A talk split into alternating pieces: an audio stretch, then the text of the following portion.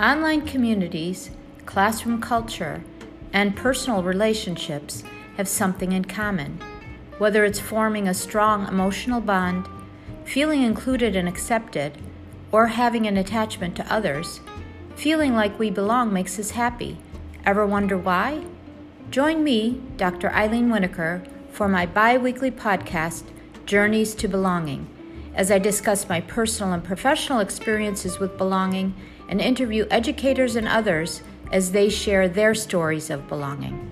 At the end of every episode, I'll offer advice about how we can all feel like we belong.